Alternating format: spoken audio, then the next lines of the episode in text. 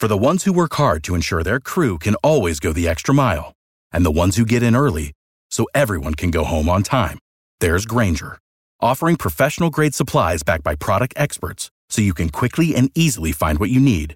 Plus, you can count on access to a committed team ready to go the extra mile for you. Call, clickgrainger.com, or just stop by. Grainger, for the ones who get it done.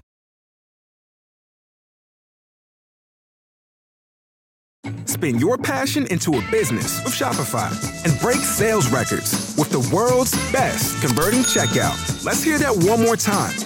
The world's best converting checkout. Shopify's legendary checkout makes it easier for customers to shop on your website, across social media, and everywhere in between. Now that's music to your ears. Any way you spin it, you can be a smash hit with Shopify. Start your dollar a month trial today at shopify.com slash records. Every team, every topic, everywhere. This is Believe.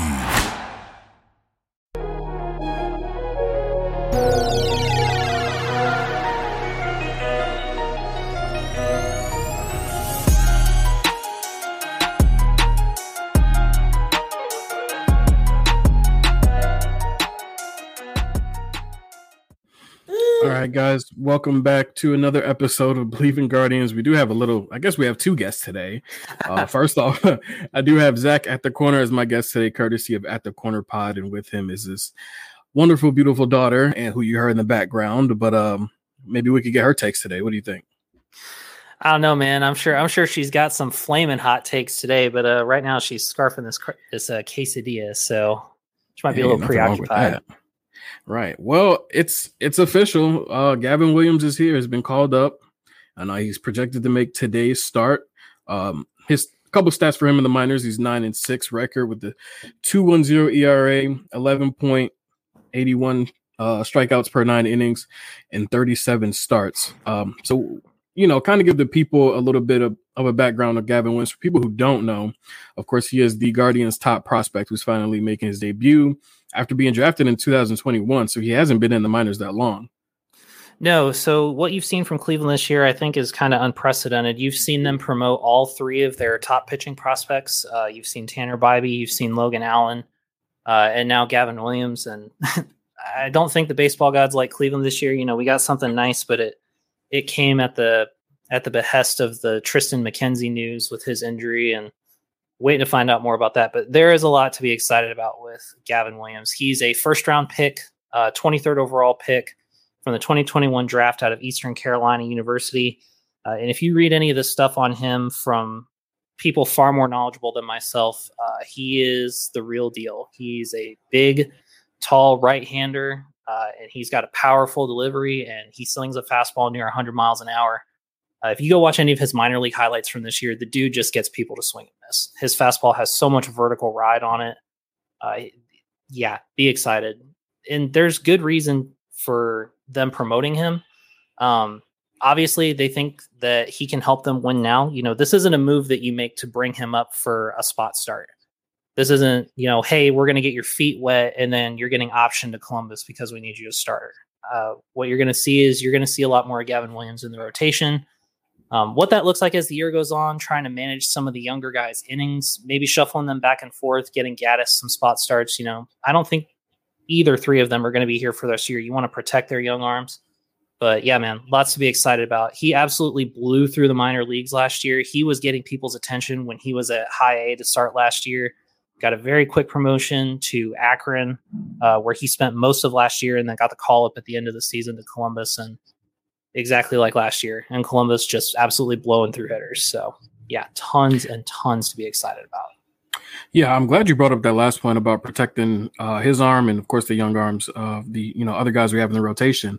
Uh, it's something that I certainly think of, you know, every time one of these guys starts because they are so young. So young, you do want to protect them. We've seen guys uh, come up young and just be overused, and they flame out after a couple years. So, what do you think is the game plan? Uh, for the team right now. Because, like you said, it, it's not going to be a spot start thing.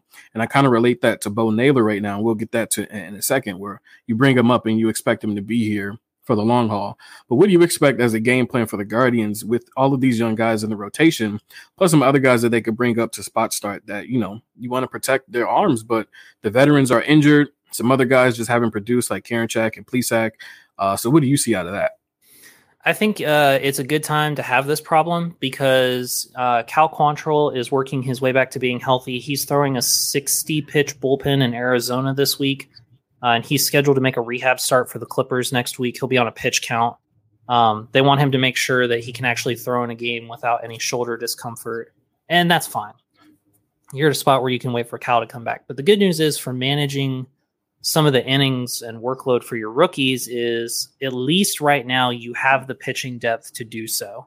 Um, you've got Cal, Civale looks good, provided he can stay healthy. You've got Hunter Gaddis, uh, who's always an option.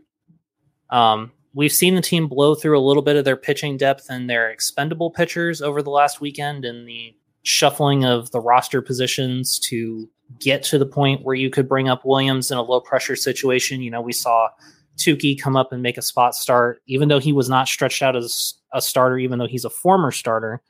In the Arizona series, we saw them burn Daniel Norris, who was designated for assignment today to make uh, Room Williams. So, you know, I, I don't think Norris is a guy that a lot of teams take a flyer on. So if he squeaks through, he's always an option. Touki was claimed off of waivers from Chicago, which is not a surprise. Touki's a former first round pick. You know, somebody's always going to take a flyer. If he can find his command, he'll be great. But you know, you got Cal coming back. Civale's look good. You've got Gaddis, um, and I'm certain that they have more expendable pitching options within the organization uh, that they can use. So I think you're going to see. I don't think you'll see it maybe until after the All Star break. I think it, in August you'll probably start to see some shuffling. You'll start to see you'll probably see Bibee get optioned down for a week or two. You'll see Allen get optioned down for a week or two. Um, and Williams, since he's a little later than the other two, you probably won't see him get moved until September. Um, but he will definitely be on a playoff roster if this team is in the playoffs. I definitely think you know he's a guy. He throws a hundred mile an hour fastball. He's got a plus plus fastball. It's graded eighty out of eighty. Um, as for what that looks like specifically, I don't envy the front office because managing guys and their options it gets really messy and really complicated. But uh, there's a reason that we have the best in the biz in Cleveland's front to handle that. So look for them to manage some of their innings. You know, you might see there might be some nights where they get the hook pretty quick. You know, it might look like you know Gavin or Tanner or Logan they're cruising through five and they get the hook. Why? Well, they're only at 70 pitches, but you know what? The team's in a position to win. The bullpen's rested. You want to preserve some of those innings. Absolutely. Yeah. Now I do want to ask that that works out. Yeah, I do want to ask you, what do you kind of expect out of Gavin Williams as far as tonight? Because uh, they are facing uh, the Oakland A's, who of course are the worst team in baseball. They're 19 and 56 right now, and uh, you know their offensive stats they're near or at the bottom with a lot of offensive categories, including hits, uh, batting average, OPS. Now, uh, you know those guys are you know professionals too, uh, but you do have a rookie. So, uh, what do you kind of expect out of Williams to, you know, his first major league start? It is against a bad team, but he is going against major league hitters for the first time in his career. He is, and I think uh, I think Cleveland was preparing him for that because they've had him work a lot on his secondary pitches at Columbus. You saw a lot of curveballs and a lot of sliders in his starts this year. Um, obviously, you know nobody needs to see his fastball to know that it's a plus plus pitch with plus plus command.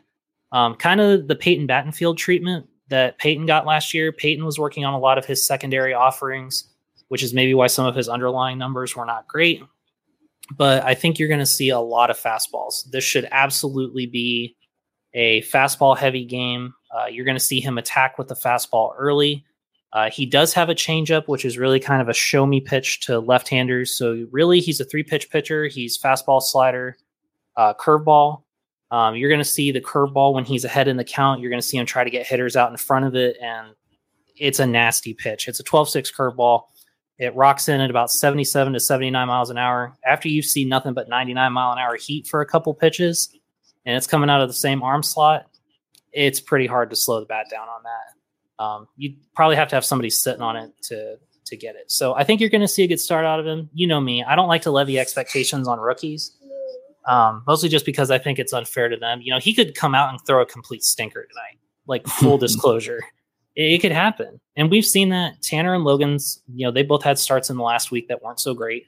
Um, my hot my ceiling for tonight is a 10 strikeout debut. I really I really think he can be that guy. His fastball is that good. And it's it's hard to hit 97 to 99 miles an hour. Hell, there's guys that struggle to hit 95 miles an hour well placed. Triston throws a 95 mile fastball. If you can put it where you want it, hitters won't catch it. I think he'll be dominant. Maybe only five innings, maybe six if his pitch count isn't too bad, but he should be in line for the W, provided that the offense can put him in front. Yeah, I definitely agree with that that sentiment. Uh, I do want to ask you really quickly: Do you think possibly a six man rotation could work out? Uh, I've heard it floated around just a little bit, and it's an idea that I've kind of flirted with a little bit. Um, like you know, we said it before. We got a lot of young guys up here. You want to protect their arms. What do you think about a six man rotation to kind of stretch out people's starts and you know, kind of keep them healthy down the stretch? That would work if Terry Francona believed in a six man rotation. Um, I think the biggest roadblock to that is the fact that Tito doesn't want to sacrifice a bullpen arm because there is the roster restriction that teams can only have 13 pitchers. So right now you're rocking with a five man rotation and an eight man bullpen. If you go to a six man rotation, you go down to a seven man bullpen. And we already have the problem of our relievers being overworked. Um, you have guys on pace to throw 80, 90 innings. Clase's on pace for like 70 some appearances. It's ridiculous. Mm. So Bryan Shaw numbers. No kidding. Um, I don't envy the people that make that decision because that's a tough spot to be in. You have to balance because I think you have you don't say. I think you have to seriously look at like your bullpen comp. Goodness. You have to seriously look at your bullpen composition at that point too, because now it's like with a six man rotation, you know, maybe I think Xzavion Curry, I think his role becomes even more important because if you have a guy that just goes out and throws an absolute tire fire start, um, you know, Xzavion's Curry role, he's he becomes even more critical because now he's protecting your bullpen, which is down a man. Um, they do have some reliever depth. You can option, you can shuffle guys, but you know your reliever depth options are not great. It's pretty much Karinchak, uh, and that's it. And he his numbers at Columbus have not been great since he got sent down. The walks are up. He's still striking out guys, and the walks are always going to be there. He's a two pitch pitcher. If he can't command it, he's going to walk guys, but his upside is always a guy he can walk three and load the bases and then strike out the side. Um, I really think they want him to figure it out. You know, it's no stranger that Karinchak is struggling from the sticky stuff ban. Um, and I think that's showing, but hey, he can eat innings. Do I think that they would do it? Probably not. I think they, yeah. they're pretty happy with the bullpen comp the way it is. And so I think the way that you'll see that play out is you'll see maybe Gaddis comes up and gets a spot start or you know Gaddis comes up into the rotation for a couple weeks because once you option a guy, you can't recall him for ten days. Right. So I, th- I, think that's more of what you're likely to see. You'll see whoever the odd man out is when Cal comes back, whether Cal goes to Columbus or Civale goes to Columbus. You'll see a shuffling of all three of them: Cal, Civale, and Gaddis. Yeah, um, I guess we can wrap up the Gavin Williams talk. Um, it, it seems like a, a, little bit of a buzz here today up in Cleveland. You know, with Gavin Williams coming up, a lot of uh, you know, people have been waiting for him to finally make his debut. Um, but another guy that we, are going to talk about is Bo Naylor. Uh, a lot it's of clamoring Bo for him. Season finally. a lot of clamoring for Bo Naylor to finally be called up after Mike Zunino was uh, DFA'd last week. Um, I mean, rough start for him. He is a rookie. He's over 17 uh, so far through his career. He, of course, made a couple um, plate appearances last year. So far this year, he's 0 for 9 with four strikeouts. Now, like I said, he is a rookie, so there is that learning curve once you come up from the minors. Um, but what do you kind of expect out of him? Because one thing that I wonder is, are they going to put too much expectations on him to kind of be the quote unquote savior once your former starting catcher was struggling so so mightily, uh, both at the plate and behind it? I don't think the front office is going to levy expectations on him. If there's anybody that I think is going to have unrealistic expectations, it's the fan base. Um, don't get me wrong. I'm as much of a Bo Naylor guy as much as the next guy, but like you can't yeah. like some of y'all on Twitter that are out here like mm-hmm. saying like, can we not have a 4A player come up? Like, guys, he has less than 50 major league plate appearances. The average sample size gauge to gauge a hitter at the major league level is 600. Mm-hmm. And that's a whole season. Bo will not get 600 plate appearances this year. We're almost halfway through the season. So be patient. Uh, some of this is probably jitters. And it's no mistake, it's no known secret that catching is hard. There's Yeah. a lot going on. He's responsible. hardest for base position. He's got a lot of ex, uh, expectation and duties. You know, with just being a catcher, he's got you know pitches to learn. He's got to command He's the got to know defense. how to Everything. call the game. He's got to read Mhm. the scouting report on the hitters. He's got to be thinking ahead of the hitters. He's responsible for base runners, and that's why you oftentimes see catchers in the major league. They're either one or other. You know, you have a guy, except for the Sean Murphy unicorn, who plays great defense and is a great hitter. They're either all offense and no defense, like Willson Contreras, or, or they're a great defensive prowess. They don't let balls get by them, and they throw out base runners like Austin Hedges. So it's like it's like the thing is, it's like look, if Bo comes up and he's a he's a slightly above average major league catcher with the responsibilities that he has, you can live with that because it's really hard to find. He's young. He's 23. Give Sandy time to coach him. Trust that Chris Vallejo will work on his approach. We've seen it with Giménez this year. Giménez struggled for the first two months of the season, and finally they made a small correction in Giménez's stance to get him more even through the ball. And now Heaney's, you know, driving the ball the other way, which is what made him so successful last year. Those are small adjustments that teams make after large sample sizes. Some of y'all are so quick to go jump on baseball savant after a guy has 50 plate appearances and his bubbles populate and be like, wow, this guy sucks. No, he doesn't suck. You're just impatient. Mm-hmm. Baseball is all about the long game, right? It's 162 games in a year. You know, your starters, day one starters, they'll get six, 700 plate appearances. You can't judge a guy off 50 PAs, especially when like what 14 of them are from this year. Yeah. Now, one thing I do think that you can expect from him, I think as some of those jitters go away, you're going to start to see his plate discipline really come into effect. One of the things that he does so well is he does draw walks. He can fall behind in the count. He can work the count. He spits on bad pitches. Um, and that's actually one of the things that makes him so effective versus left-handers is because he can walk a lot. He doesn't hit them as well, which that's normal for lefty lefty. Um, but just level your expectations a bit. Is he a good catcher? Yes. Is he struggling to throw out base runners? Yes. Also, every catcher in baseball is struggling to throw out base runners this year. Yeah, bigger bases.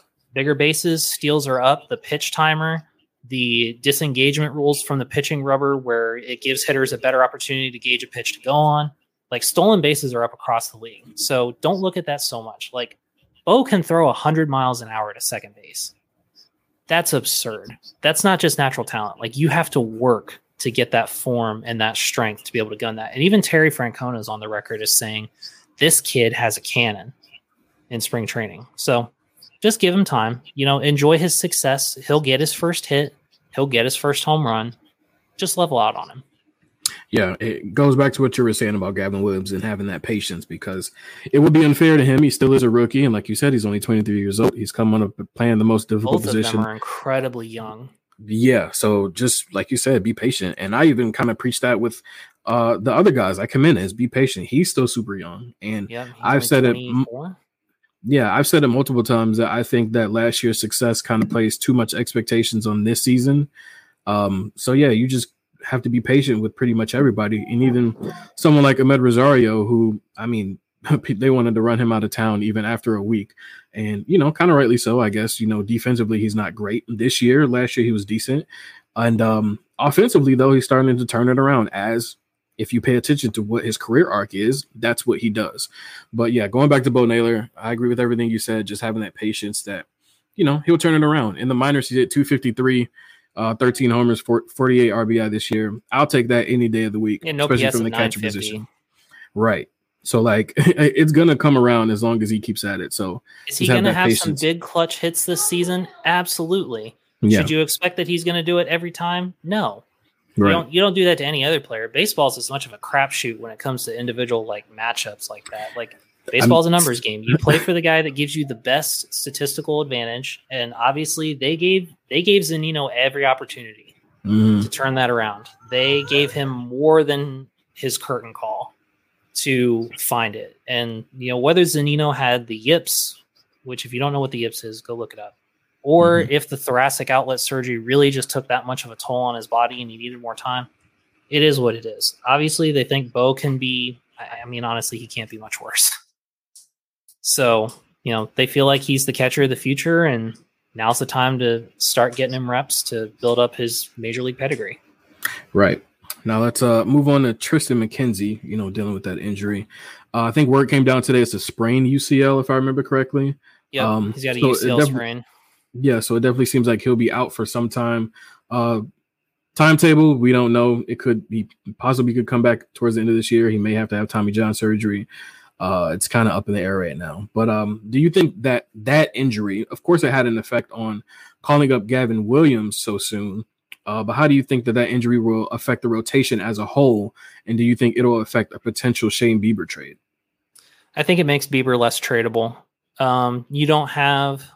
I think you could have justified trading Bieber if Sticks was healthy because I think Triston can be that leader. He's a true competitor.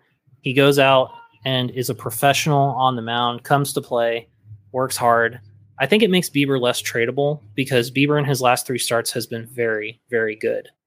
Um, and you know, Bieber's a guy that you know his velocity is not the same. Zack Meisel did a great article on him reinventing himself mm-hmm. um, and how he has to constantly try to find that now, and he does it. He goes out and he reinvents himself every game. We literally watch it every time he pitches. I think it makes it less likely. Uh, it's tough because if McKenzie, here's my personal opinion on McKenzie. I think he's on the 15 day injured list and he's shut down from throwing for four to six weeks because that difference in timeline versus announcing that he's going to have Tommy John now versus getting a second opinion does not affect when he will be ready to pitch again. Tommy John surgery is an 18 month recovery. It's nine months in a sling, um, and then a very slow ramp up to range of motion, and then throwing with lightly weighted balls to build that muscle back up. So, he if he has Tommy John surgery, you're looking at opening day 2025. That's that's pretty rough. Now, would you would you trade Shane Bieber and knowing in 2024 that you're going to have three guys fresh off their rookie season in the rotation? Who's who's going to lead them? Yeah. Who uh, it, it's not going to come from within. There's nobody else with more experience on this pitching staff than Beebs. And you know, do you you know do you trade do you take your million middle infield prospects and go out and get an ace caliber pitcher? Maybe, but guess what, guys? The reality is the landscape, nobody is selling pitching right now. Everybody is buying um, because guys that can stay healthy and eat innings are at a premium. I don't think the market is prime for that right now. I think at this point, if Triston has UCL surgery, I think you ride with Bieber all the way through 2024. And if he doesn't take a contract extension, or the qualifying offer, you take the comp pick. Yeah. I think that's I think that's where you're at. And the Shane Bieber trade truthers are not going to like that take. Um, I did a huge column on, you know, trade targets that Bieber could potentially go fetch, some more unrealistic than others. I think all of those are out of the window. Would the Orioles love to add a guy like Bieber? Yes. Can you afford to trade him? No. Because now you're trading pitching depth. What if Gavin Williams gets hurt? What if Tanner Bibee pulls an oblique and he's out for six weeks? God, the forbidden oblique muscle strain that takes forever to rehab. Mm-hmm. We've seen we've seen how many, how many times have we seen that? How many times have we seen yeah. that play out? So injuries happen. Like Quincy Wheeler says it all the time. There is no such thing as pitching depth. Everybody is going to get to pitch in the season at some point. So I just don't think they can sacrifice the depth now. I mean, do you want a rotation of four rookies and Civale and or Quantrill in there? Um, you know, Joey Cantillo, as much as I love Joey and he's having a great season, he's I don't think his upside is as high as the big three that we've seen come up this year. I just don't think you can trade him. Yeah, um, it's tough because he's by far been the best and most consistent pitcher. I mean, I guess you could uh, argue Logan Allen and Tanner Bibee, who the last time I checked had the best two rookie ERAs in the majors. But as far as veterans, votes. Yeah, as far as veterans though, Shane Bieber has by far been your best pitcher, and like you said, who's going to lead this super young rotation? And even you have Xzavion Curry, who's kind of your your long reliever. I mean, he X was projected to be a starter, right? X is a rookie. And he's he's still super young as well. So you definitely need somebody who's gonna, like you said, provide that veteran leadership for some young guys that are are gonna have to, you know, make it on their own as they go through the season next year. You know, their full first full season in the majors. But um, yeah, Bieber really quickly on the season is five and four, three five one ERA, uh, 69 strikeouts and 95 innings. And uh, over his last two two starts, he's averaging seven strikeouts.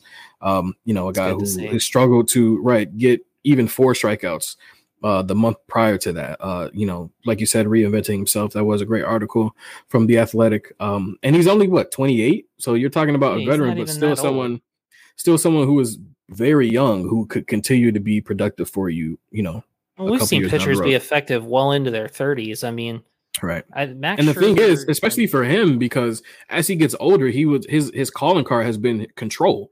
Yep. he didn't get the velo- velocity until he got into the Guardian system. And I mean, obviously, the Guardian system has been a little bit of legend in how they treat their pitchers. But losing that velocity, even though he is still so young, his calling card that he can lean on, like Civale, has been control. And control will never leave you, even as you get older. Someone mm-hmm. like Adam Wainwright, I kind of think of who's you know in his mid to late thirties and you know is in his last major league season, but he can rely on that control that is still making him produ- a productive pitcher. And hopefully that can be Bieber over the next couple seasons if you know they decide to keep him.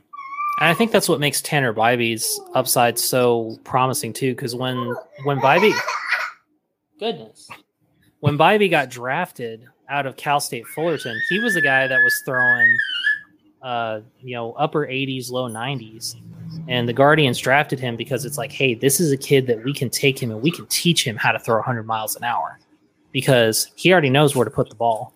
Now we just need to teach him how to use his body to generate that velocity. And unfortunately, with Bieber, that manifested in the form of a shoulder injury. And you don't see most pitchers come back from shoulder injuries throwing the same like they used to. They have to change their mechanics, they have to dial the velocity back a little bit. Carl Willis is on the record as saying he can come out and he can throw 95, 97 for 18 starts a year, or he can come out and he can throw 92, 93 for 28 starts a year. You know, it's all about the body was not made to pitch. Pitching is a freakishly athletic thing. Yeah, it is unnatural, an unnatural No. motion to pitch a baseball. the fact that we can condition the body and rehabilitate and recover from throwing 100 pitches at 90 plus miles an hour in five days is incredible. Like, I don't think some people truly appreciate that enough, just how absurd it is. That's why knuckleballers or the knuckleballers of old pitch for so long is because Mhm. they're the only ones that weren't slinging their shoulders and their elbows out for 20 years. Yeah, So yeah, that's a great point.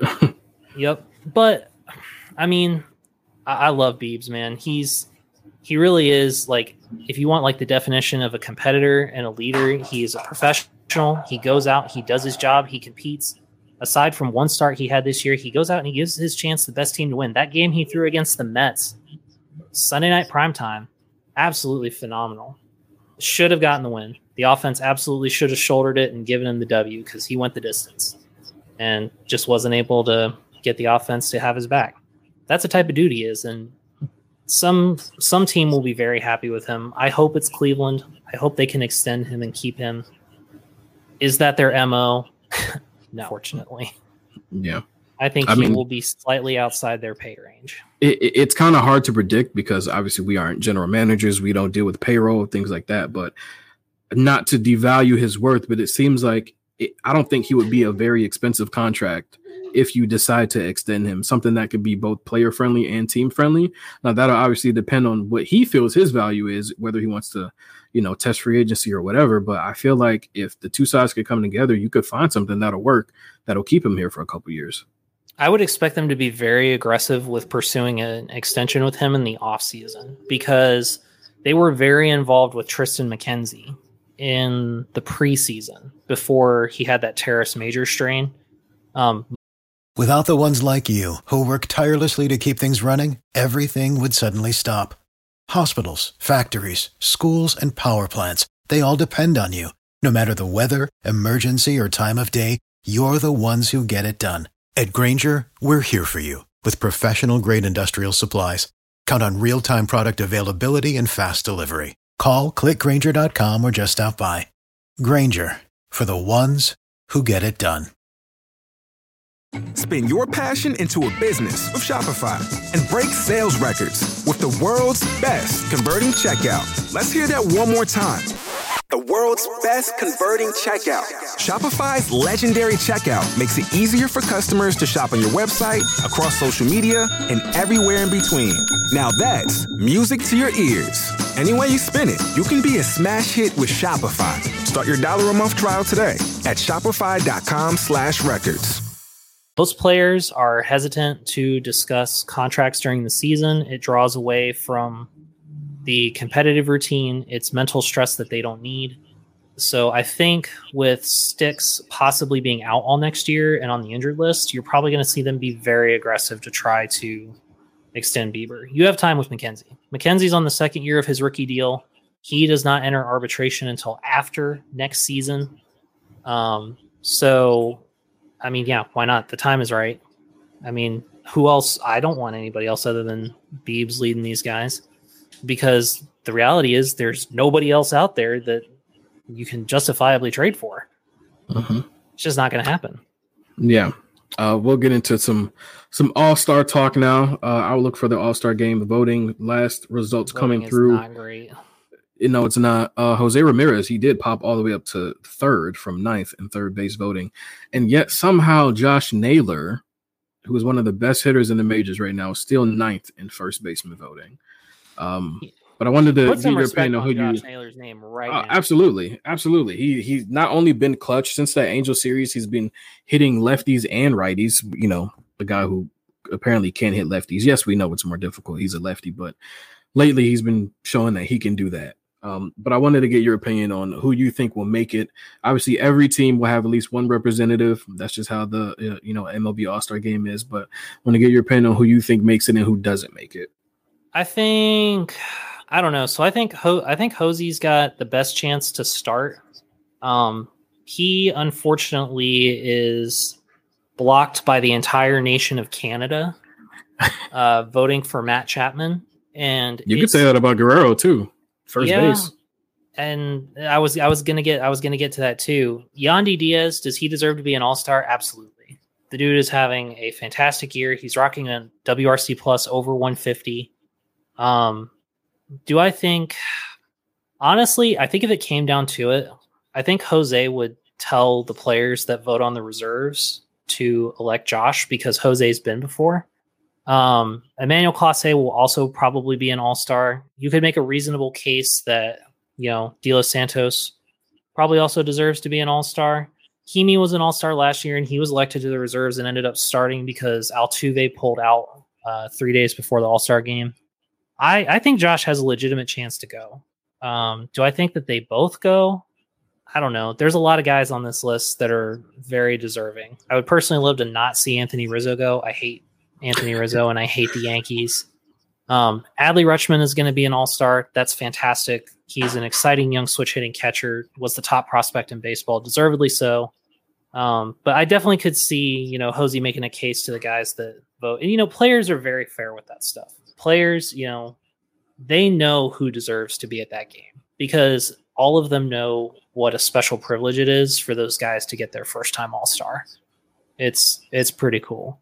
Um, yeah, I think it just depends. You'll have to see the way the players and managers vote, but I think Josh definitely goes. Yeah, I hope so. He definitely deserves it. There's absolutely Um, no reason he should be in low as as low as he is in voting. Yeah, he's top 10 in RBI right now. He only has the eight home runs, but he's driving runs in. All-American first baseman and runs batted in. Yeah, he's he's hitting, he's driving guys in, he's doing everything that you want him to do, especially from the corner infield position that's known for power and run production. Uh, yeah, he definitely Very deserves quietly having a Gold Glove caliber season at first. Oh, for sure. Well, Yeah. Obviously, we know he's the better defensive first baseman between him and Josh Bell, but absolutely. yeah, he's he's he's he's doing his thing over there. Yes, he has very quietly turned himself into one of the best first baseman in all of baseball. You know, he's it's a pretty uh, high honor when you get mentioned on sports talk shows with guys like Freddie Freeman. You know, Freddie's been doing this in the league for a long time. Freddie's won a Gold Glove. Freddie's won an MVP. When you've got sports talk show hosts saying that Josh Naylor is getting to that caliber of player, that's pretty high praise. Mhm. Yeah. Um, I do want to talk to you about a couple of other young guys. Of course, we have a plethora of prospects that And you know, I love prospects.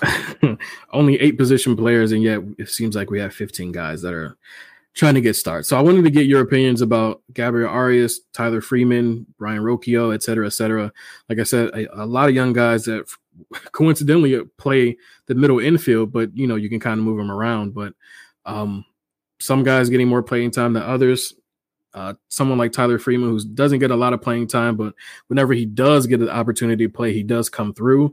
Uh, someone like Arias, who you know he had high hopes for, he made his debut last year. obviously moved to, to right field, played a little first base, but someone who isn't producing at the plate as much as we would like. Uh, so I just kind of want to get, get your opinion on a couple of guys that you know you see hopefully will be a part of the future. We do not appreciate Tyler Freeman enough in our sports circles. Tyler Freeman can ride the bench for six days and not sniff the plate.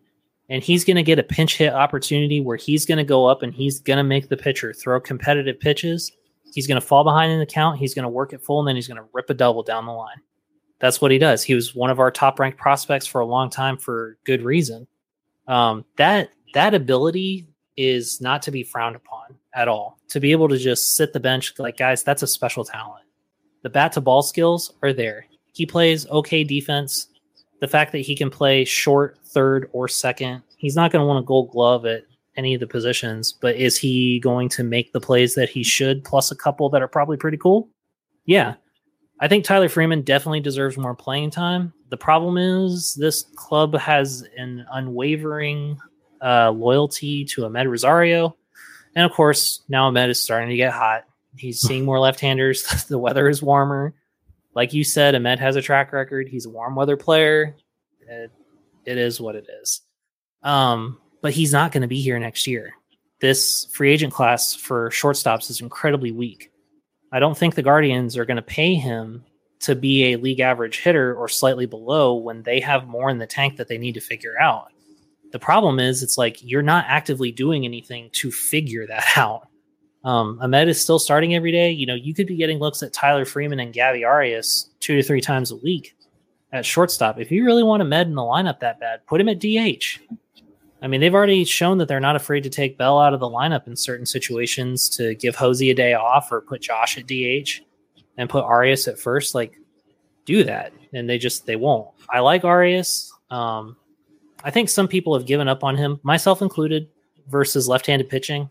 But left-handed pitching is always going to be a smaller sample size just because there's less left-handers in the league than there are righties. Should he be in the starting lineup every day versus right-handed pitching? Yes. He has a 140 plus WRC plus versus right-handed pitching, and we saw him smash that home run into Cleveland's bullpen in the Orioles series when we were at Camden Yards. Um, I also think they're bungling his development a little bit. I think his true position is at shortstop, and he should be playing a middle infield position of some variety. It is not beneficial to him to play right field, to play first base, and then sit the bench for three days and get a start at third when Jose needs a day off, or Amed is hurt and he gets to start at short. I would really like to see them just pick a consistent spot and play him there. Um, the problem is the emergence of Will Brennan has kind of clogged his plate appearances and the field spot. I don't really think Brennan's a guy you can take out of your lineup right now. Um, as for Rocchio, we've seen we saw great flashes of him. You know, it was it was like a it's like a shooting star. Like you had to be there to see it, and it was gone in a flash. But the Chicago series, the kid played great. He didn't look that great at the plate. That's fine. It's a small sample size. He got his first hit, made an absolute dynamite play at third, diving for a line drive that would have been a double. Um, he's a good he's a guy to be excited about. He is the Lindor prodigy. That's the most common comp that I hear, and I also think it's the most fair. Um, his swing profile is very much the same. Switch hitter, absolutely crushes left-handed pitching from the right-hand side of the plate, and he will win a Gold Glove at a middle infield position that he's playing. I think he's your shortstop of the future, no doubt. Um, I think Tyler Freeman is your infield platoon guy.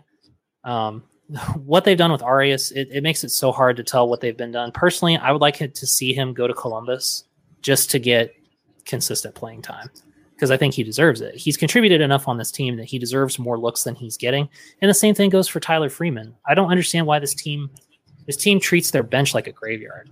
I mean, we've and they do the same thing to David Fry. Um, they the only reason that David Fry is up here is because the team has flirted with this loving three catchers on the roster this year for whatever reason that may be. Um, Fry should be a guy. He should probably be playing first. He should not be catching. As much as I love David Fry, Chuck and I were on him last year saying he should get his chance because he can play third and first.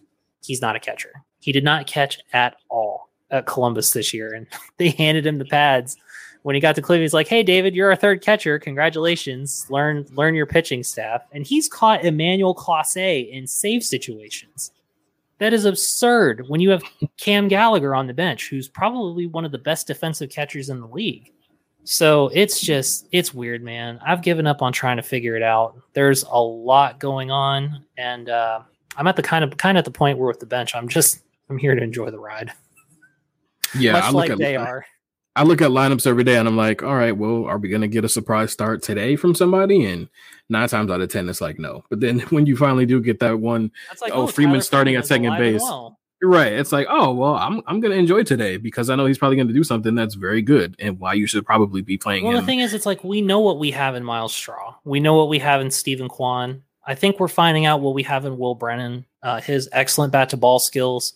You know, you don't. You you have questions that need answered, particularly at one of the most defensive heavy importance middle infield positions, and you're actively doing nothing to figure out what that looks like next year. Whether that's Tyler Freeman or Brayan Rocchio. Rocchio's still very young. I believe he's only 21. Um, but you know they're they're not actively doing anything to figure that out and you could argue that they are kind of stuttering some guys development in the process you know arias had not seen right field professionally at all before this season now as he's played out there he looks a lot better is he defensively serviceable over a guy like oscar gonzalez yes oscar is oscar wasn't made to field he's he'll if he ever works out he'll be a guy that eventually ends up being like the nelson cruz type dh only but you know, it's not good for guys to get bounced around the diamond like that. That's why you don't see a lot of teams do that. Yeah, Are Mhm. there at bats out there to be had? Yeah, I guess if you want to figure out what his bat is, but you need to see what his glove is too. You have to see the whole thing. Quick trivia of note that I just just remembered. Uh, I saw. Do you know who has the team's highest average exit velocity? Highest average exit velocity. Probably have to be Josh, wouldn't it? Naylor. It's actually Tyler Freeman. What? Yeah, last time I checked, it was ninety three point two, I believe. Kid Uh, gets but the bat to the ball, man. That's what he Yeah. does. Now that may have changed because that was like a week ago, but again, I know Those he's not an everyday player. those numbers don't change all that much though, because typically, like with batted ball profiles, like Tyler Freeman gets good contact. That's what he does. Mhm. That's incredible. Yeah, I feel like something I just wanted to throw out there because I feel like um, who would guess it was Tyler Freeman of all people? I know I was certainly surprised when I found that out. Yeah, that, I I would have had no idea. I would have said Josh because Josh has been hitting the crap out of the ball. Uh-huh. All right, we're gonna wrap it up really quickly with some word association. I'm gonna give you a couple names, and I just kind of want you to give me a phrase in three words or less, or however you feel about what you think of them, and I guess kind of what their outlook is this season. So All we're gonna start it off with today's starter, Gavin Williams. Exciting, electric, and confident. Um, he he's the real deal. I think y'all are gonna see it. Um, he's gonna go out and he's gonna do his thing, much how we've seen Logan Allen co- pro- like project himself very professionally. Like this is my mound, this is my business. I know what I'm doing. Yeah, I think you're gonna see that same thing from Gavin Williams. Next name is Bo Naylor. Young, developing, promising. Um, I don't think Bo is done developing yet, but his upside, you know, he could be one of the his upside is being one of the best defensive catchers in the league. He's been a catcher his whole life. Um, you know, he's a guy that can hit. He's still got some development to do at the plate, but he's a guy that can hit 20, 25 home runs a year, and he's fast. He can get doubles and he can steal bases. Next guy is Amed Rosario. Steady, dependable, controversial. and I like that word. controversial because we all, we all love to hate on Amed, but at the end of the day, in the summer months when baseball matters most, he's gonna heat up. He's gonna get his average above 280. He's gonna hit a crap ton of singles, but guess what? You want guys on base in front of Josh Naylor and Jose Ramirez. Jose Ramirez led the league in plate appearances with two outs for the first two months of the season. That is no longer the case. That's what you want to see. Mhm. Next we have Oscar Gonzalez. Oh man, this one's a tough one. I think I think there's still upside to be had. So three words: retooling, hardworking, and fun. Oscar is one of my favorite stories from last year. Oscar gave me one of my baseball memories that will forever be ingrained in my mind when he sent 40,000 fans home from a wild card game where he blasted a walk-off home run into the left center field bleachers. Off of Corey Kluber, by the way. Yep. Uh, I don't think he's done. I think I think his profile needs some work, but I don't think you've seen the last of him. He does need to learn how to lay off the breaking pitches, which is why he's currently at AAA Columbus. Mm-hmm. But he's still young. He's not done. He cut his strikeout rate last year from 20% to 12%, which is a huge jump. So I don't think you've seen the last of him. Next, we've got Will Brennan. Will Brennan. Chill Will. I think Silly Willie. Silly Willie. I think so. Words that come to mind for Brennan are steady, dependable, and very calm. I don't think I've ever seen Brennan step into the plate and look truly unsettled. A memory that comes to my mind is when the Mariners were in town towards the beginning of the season. Uh, Brennan had not one but two hits where he tied the game for Cleveland in extra innings. Uh, his profile is always exciting. He was actually one of my first prospects that I profiled last year as a guy to watch out for. They love his bat to ball skills. He plays above average defense. He's fast. He's exciting. What's not to like? Last but not least, to round out the list, we've got Josh Naylor. Josh Naylor. I think so. Some words that come to my mind are dog, him, and an absolute beast. Um, he he is that spark plug. Every team in the league wishes that they had a Josh Naylor on their team. Period. A guy that can go up to the plate and decide, you know what, I don't want to wear the batting gloves this time because I'm going to smack the first pitch 400 feet, and can fire up the entire dugout while he does it. But the thing is, for as much as he's that exciting dude, you listen to him talk, he's genuinely one of the most humble, appreciative dudes that I have ever heard speak to the media. He is, but that's what you want. He's a professional, both on and off the field. And there's not a team in baseball that does not want what he brings to the field every day. All right, Zac, that'll do it for word association. Uh, want to thank you for coming on. Had Absolutely, I appreciate you having me. Yeah, this was good. Um, I do want to give you a chance to kind of tell everybody, uh, you know, what you do in the podcast that you you know participate in and where they could find your your profiling and, and your twitter and you know just kind of give the people that information. Right on. I appreciate it. So you can find our podcast on twitter. You can find us at at the corner pod. Uh, you can find my personal twitter uh, zac at the corner. Um, you can find chuck my co-host twitter. I can never remember the crazy numbers after his bio. It, it's to, it's too many. It is. If you go to our podcast page, you can find him. And if you live in Guardians Twitter, Chuck is an absolute must follow mm-hmm. uh, because he tweets what's on his mind with no mm-hmm. filter, and he will oftentimes find himself thinking very bluntly what everyone else is thinking. And the best part is He's dead serious. uh, you can find At the Corner podcast on any major podcast service. It's distributed everywhere Spotify, Apple Podcasts. It's on TuneIn, Amazon, Pod, uh, Pocket Casts.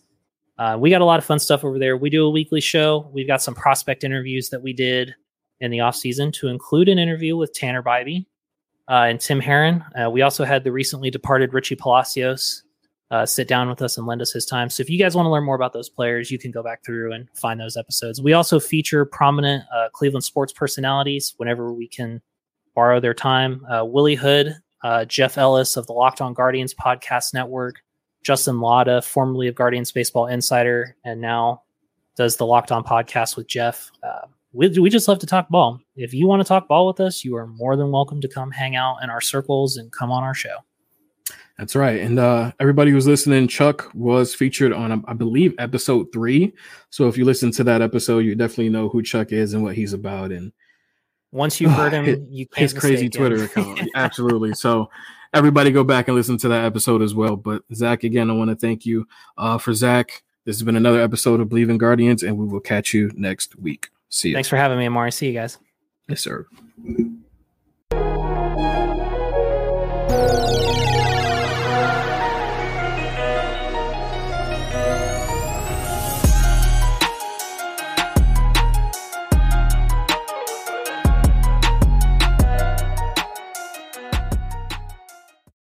For the ones who work hard to ensure their crew can always go the extra mile, and the ones who get in early so everyone can go home on time.